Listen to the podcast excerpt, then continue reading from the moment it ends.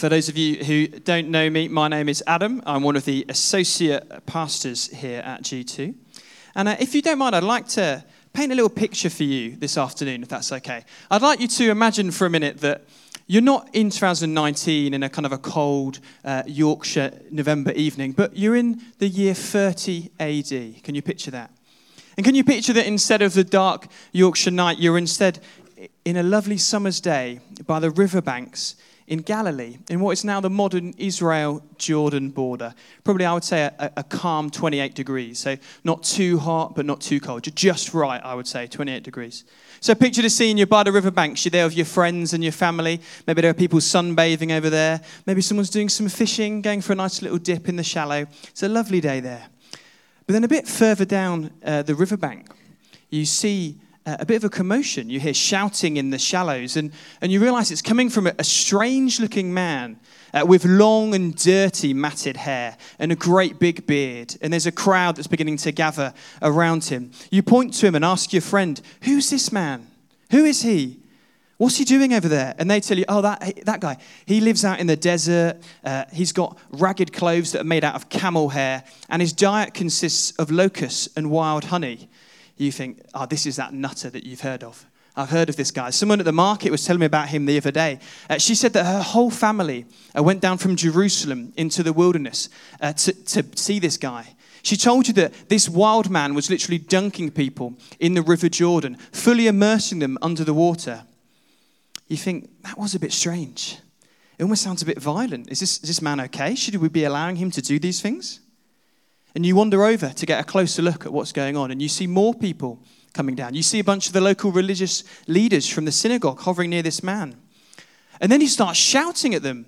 This guy with the crazy beard and the wild hair and the camel clothes, shouting at these prim and proper religious leaders, telling them that they need to repent of their sins and confess their wrongdoing, just like everyone else in the water.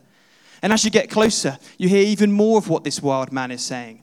You hear him talk about one who is even greater than him, coming soon, one who will baptize them with a Holy Spirit or something like that. And suddenly, the man stops mid preach and his jaw drops. And he looks over to the, to the further down the riverbank and he sees someone come and speak to him. He sees a man come and say, Can you baptize me? This guy looks a bit like the wild man. He's also a bit rough looking, if you're honest. He makes his way through the crowds, chats his wild guy, greets him as a friend on first name terms with the wild man that you now know is called John. And this new stranger asks John to baptize him. But John refuses and instead says, No, no, no, you need to baptize me. You hear the man say, No, no, he must be baptized by John. And after a brief chat, the wild man John relents and dunks him just like he has been all the others. And then all heaven breaks loose.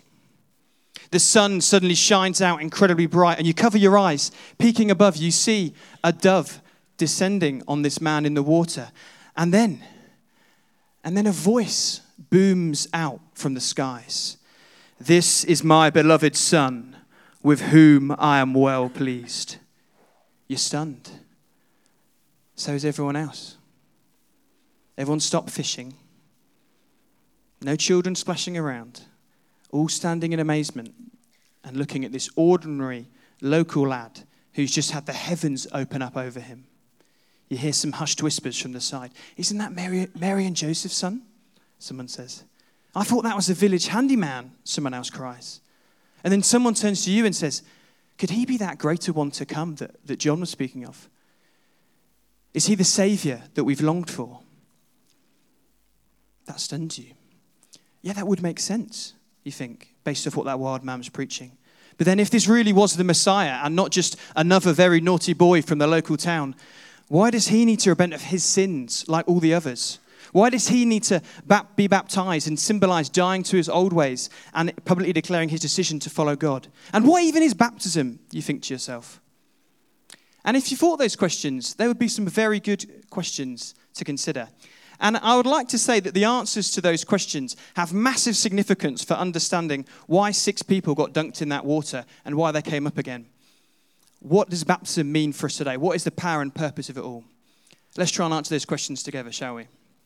So you see, just as the people in that story I told you came to see this wild man John, to be baptized, to repent and confess of their sins, so too of the six people that we've seen uh, get baptized today uh, did the same thing. They've chosen to turn away from their old ways of thinking and living, doing life without God, as they put it in the video, and choosing to symbolically die to their old selves and be reborn into the family of God through baptism. So, answering the question of what even is baptism, uh, baptism is the being submerged in the water. Uh, those guys are representing death to their sin, to their rebellion, and emerging from the water uh, represents the cleansed and holy life uh, that follows salvation and knowing God. And maybe the language of sin and turning from sin doesn't really resonate with you. Maybe that's a bit religious or a bit heavy. It's not really talked about much today. Uh, but I would bet my life savings, small as they are, uh, that you've experienced some sense of shame and guilt at something that you might have thought or said or done uh, in this past week alone. Um, I'm not saying that to condemn anyone or judge anyone, but uh, we do have to admit and confront our own humanity, don't we? We mess things up, we get things wrong. We know that the world we live in isn't perfect. We know the people around us, including the person that we look at in the mirror, isn't perfect. Baptism uh, is an outward profession of the inward change that people have when they come to know God. Baptism is an act of obedience to symbolize our commitment to follow Him. And let's go back to the story uh, that I told. Uh, Bible scholars among you will have realized that was a paraphrase of uh, Matthew 3. So we'll visit that together, and it's going to be on the screen behind me, and I'll read it out loud. Interestingly, the baptism of Jesus is held to by historians uh, as one of the two most historically provable events in the life of Jesus, based off eyewitness accounts and all that sort of stuff, the other being his crucifixion. And Matthew 3 puts it like this Jesus came from Galilee to the Jordan to John to be baptized by him. John would have prevented him, saying, I need to be baptized by you, and do you come to me? But Jesus answered him, Let it be so now for thus it is fitting for us to fulfill all righteousness. Then John agreed. And when Jesus was baptized, immediately he came up from the water, and behold, the heavens were opened to him. And he saw the Spirit of God descending like a dove and coming to rest on him. And behold, a voice from heaven said, This is my beloved Son, with whom I am well pleased. I do apologize that my Morgan Freeman voice is not as effective as it could be. But, but what a picture this is, eh? What a picture this is of Jesus down by the river, of these crowds all around him, this, this dove coming from heaven, this loud booming voice. Picturing that in your head, trying to immerse yourself in that story. It, it, it's incredible, isn't it? That incredible picture of celebration and, and, and love, just like we've seen today, maybe less balloons in 30 AD. But then, if Jesus is the perfect and sinless Savior of the world, if he is the Son of God, then surely he doesn't need to be baptized. Jesus explains his decision to John um, as being so in order to fulfill all righteousness. And his explanation symbolizes for Jesus, his baptism is his big arrival. It's kind of, I think of it like a Hollywood style entrance with descending doves and booming voices. I think it's probably one pyro display short of a, a World Heavyweight Championship entrance for the WrestleMania main event. And his baptism uh, is the kind of inauguration, if you like, of his ministry. It's the fulfillment of all righteousness, means the fulfillment of all that God has promised to do in the Old Testament to bring about salvation and redemption to his people. Culminating with, spoiler alert, uh, Jesus' death on the cross, his resurrection and triumph over death and sin. And Jesus didn't need to repent of sins that he hadn't committed or to be cleansed from unrighteousness, or even to put, on, put off the old self and embrace the new. There was no need for this. Yet Jesus was baptized in order to choose to identify with the people that he came to save, both back in 30 AD and both for us now. His baptism was him choosing to identify with his people. The people that he knew might reject him, the people that might be waiting in darkness and blind to their own sin. And yet, in choosing to be baptized, an act of perfect obedience to fulfill all righteousness, Jesus made a way for all of us to follow. We read in 2 Corinthians 5:21 later in the in the Bible that for our sake God made him Jesus to be sin who knew no sin so that in him we might become the righteousness of God. Jesus knows what's at stake. He chooses to signify hope to all to come after, that there is hope for all of us in spite of what we've been through. And I, what I love in, in this telling of Jesus' story, of telling of his baptism, I love the, the picture of the heavens opening up of the Spirit of God descending like a dove and the voice of the Father in heaven declaring, This is my beloved Son, with whom I'm well pleased. Well pleased. And just as Jesus' decision uh, to be baptized signifies his identification with us, we also get to identify with this heavenly declaration as we become the righteousness of God. Through Jesus, uh, we too can be defined by who our Father is. We too can have that truth declared over us I am loved, I'm a child of God, and he's pleased with me. As each of the six uh, guys came up out of the water today, that's what heaven declares over them. Martin, the message of your Father in heaven today is This is my beloved Son, with whom I am well pleased. Liam, the message of your Father in heaven today is This is my beloved Son, with whom I am well pleased. Holly, the message of your Father in heaven today is This is my beloved daughter, with whom I am well pleased. Sharia, the message of your Father in heaven today is This is my beloved daughter, in whom I am well pleased. Anna, the message of your Father in heaven today is This is my beloved daughter, with whom I am well pleased. Where's Emily? Emily. Uh, Emily, the message of your Father in heaven today is This is my beloved daughter, with whom I am well pleased. And this truth that has been declared over these guys and was declared over Jesus in the moment of his baptism, uh, we all get to participate in that. And it isn't possible uh, just because there's something magical in that water or because the six of these guys prayed extra hard this week. It's possible because of Jesus choosing to take on our sins and our sorrows, bearing our burdens and suffering for us, identifying with us in our weakness and our humanity, that we may know true purpose, life, and salvation through his grace. And you might think to yourself, but in that baptism story, in that moment that you read out, Adam, everything's hunky dory. There's a dove coming down from heaven, there's a, a booming father voice giving him affirmation, all his friends are there. It's great. What's wrong with that? There's no suffering there. That doesn't look like my life. That doesn't look like my reality. Everything's great. Where's the suffering in, re- in that? Where's the reality of life in that? Let's read on a bit, shall we, into the book of Matthew. Again, it'll be on the screen behind me. Immediately after Jesus was baptized, uh, the Bible tells us that he was led up by the Spirit into the wilderness to be tempted by the devil. And after fasting 40 days and 40 nights, he was hungry. Shock. And the tempter, the devil, came and said to him, If you are the Son of God, command these stones to become loaves of bread. But he answered, It is written, Man shall not live by bread alone, but by every word that comes from the mouth of God. Then the devil took him to the holy city and set him on the pinnacle of the temple and said to him, If you are the Son of God, throw yourself down, for it is written, He will command His angels concerning you, and on their hands they will bear you up, lest you strike your foot against a stone. Jesus said to him, Again it is written, You shall not put the Lord your God to the test.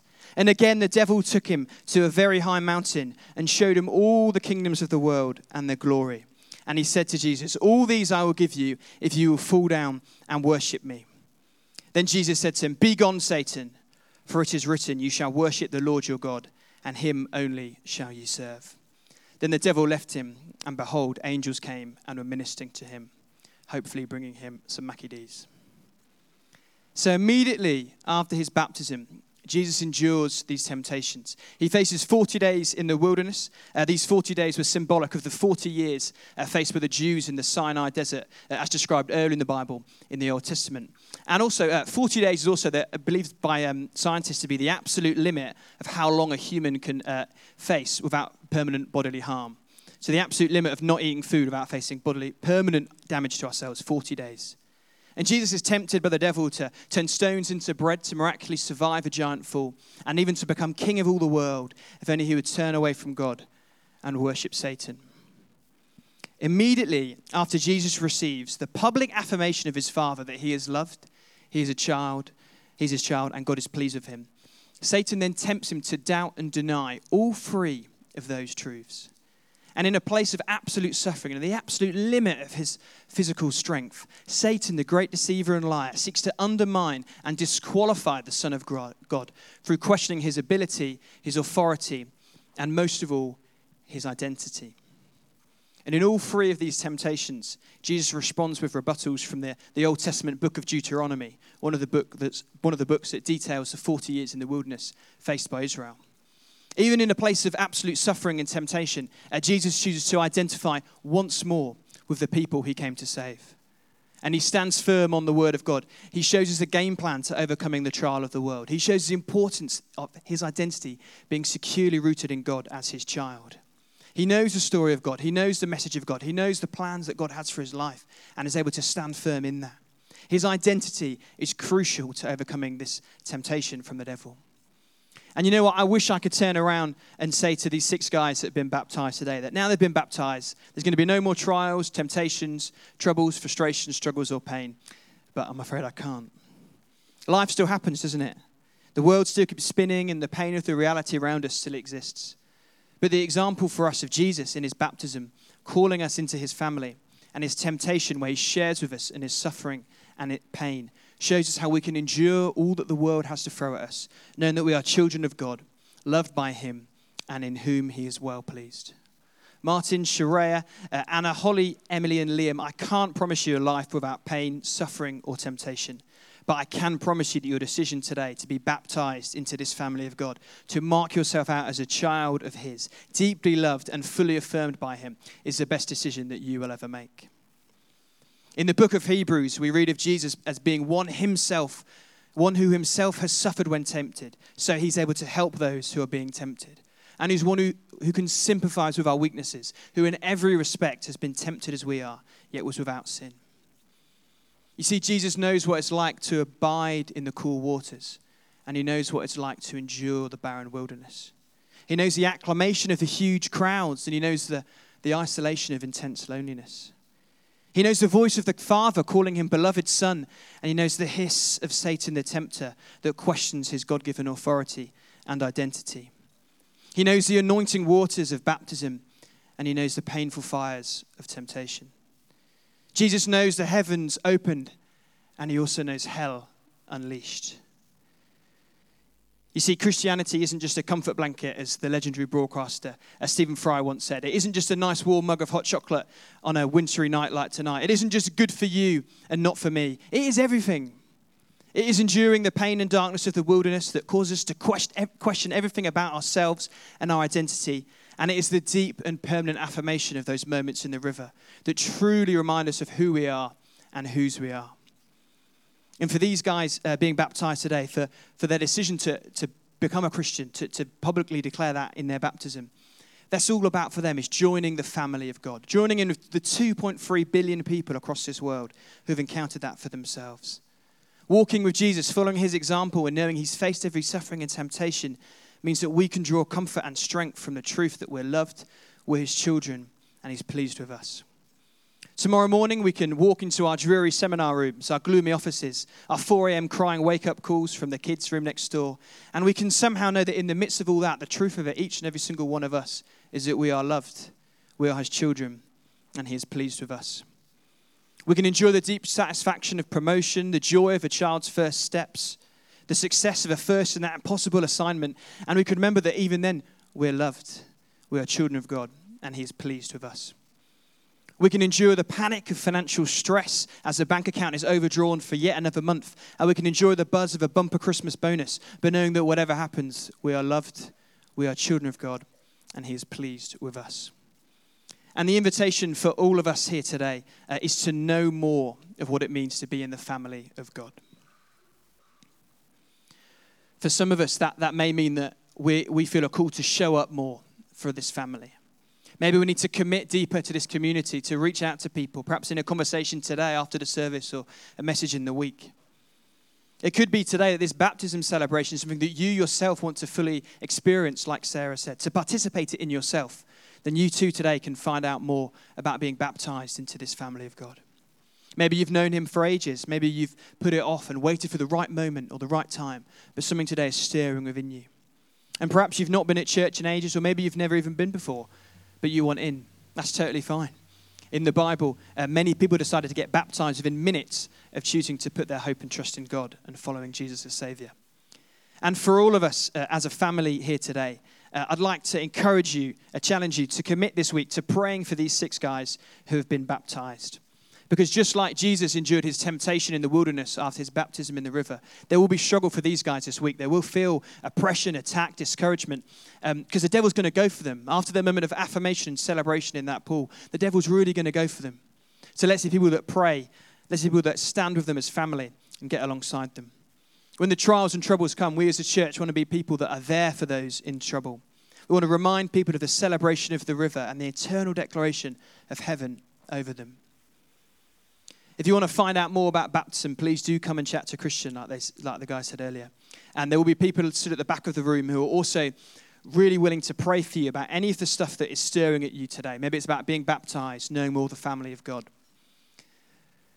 You've got plenty of space to do that in the next few minutes. But uh, before we do that, let's stand all together, shall we? And like I said, you're welcome to chat to Christian. You're welcome to pray people at the back. Uh, the rest of us will join uh, together in, in, in song worship. And we're going to sing songs that um, anchor us together as a community whose identity is in knowing God, in being loved by Him, in being His children in whom He is well pleased. The truth of our God given identity as sons and daughters. And God, I thank you that this baptism day, this celebration of incredible joy and love and peace, is one that you've walked out, it's one that you've lived before us, it's one that you've shown us the way to go. And Jesus, I thank you that in the same breath, you know what it is to suffer. You know what it is to face temptation and difficulty and reality of life. And Jesus, as we sing these songs, we don't just want to be uh, looking at a screen and doing this like I've done it a million times before, or doing it with emptiness. God, we want to declare these truths as a higher reality, as a higher expectation of the life around us. God, that we will know you, that we will fully experience your love, fully experience your deep affirmation in every season and situation in our lives.